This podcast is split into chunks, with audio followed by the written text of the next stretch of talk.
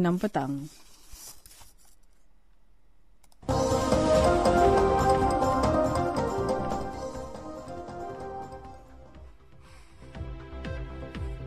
Antara paparan berita hari ini, program Sentuhan Kasih Desa Terengganu di Ketengah dijangka tarik lebih 10,000 orang dan bakal calon parti politik perlu patuh arahan ditetapkan.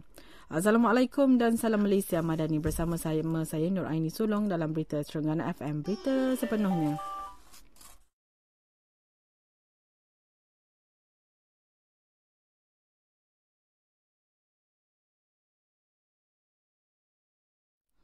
Beberapa kampung dan kawasan perumahan di Kuala Terengganu dan Kuala Nerus terjejas dalam kejadian ribut di petang semalam. Pengarah APM Terengganu Muhammad Rosman Abdullah berkata, APM di daerah terlibat menghantar anggota masing-masing untuk kerja-kerja pembersihan jalan dan tiada sebarang kecederaan dilaporkan setakat ini.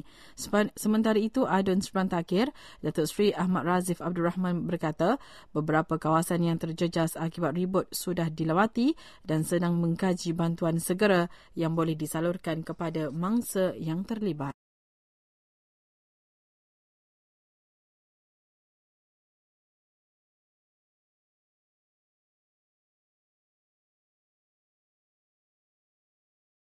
Bakal calon parti politik yang terlibat pada hari penamaan calon Sabtu ini disaran mematuhi arahan yang ditetapkan. Setiausaha SPR Datuk Indra Ikmaruddin Ishak berkata, pematuhan arahan itu bagi memastikan proses penamaan calon dilaksanakan dapat berjalan dengan baik dan lancar. Kertas penamaan calon boleh diserahkan bermula pukul 9 pagi sehingga 10 pagi kepada pegawai pengurus di 173 pusat penamaan calon. Bakal calon juga disaran membuat pembayaran pembayaran deposit lebih awal dan resit pembayaran perlu dibawa sebagai bukti pembayaran. Penggunaan semua jenis alat muzik ataupun pembesar suara bagi tujuan dakwah politik melalui apa-apa cara termasuk kenderaan adalah tidak dibenarkan sama sekali.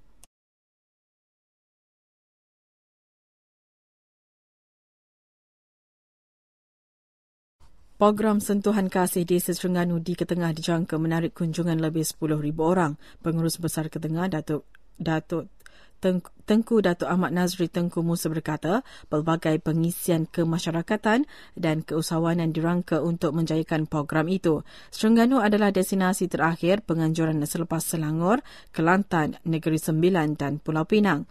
Menariknya, penganjuran ini memfokuskan aktiviti golongan belia, beliwanis dan wanita sebagai tunjang pemerkasaan dan pengukuhan ekonomi negara. Pada sebelah petang, Timbalan Perdana Menteri Datuk Seri Dr. Ahmad Zahid Hamidi yang juga Menteri Kemajuan Desa dan Wilayah akan menyampaikan amanat kepada 5,000 belia sebelum kemuncak acara perasmian 5 petang esok.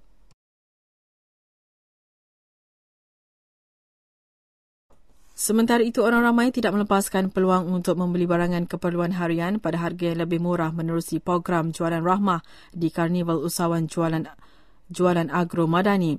Jualan rahmah yang dilaksanakan sejak Januari itu disifatkan berjaya mengurangkan harga barangan selain mendapat sambutan menggalakkan daripada pengguna. Selain dapat meringankan beban rakyat, inisiatif yang dilaksanakan itu turut memberi impak positif kepada yang terlibat.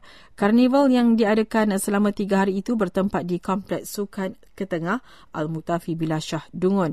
Program jualan rahmah tersebut menawarkan potongan harga barangan makanan dan dan keperluan asas hingga 30%.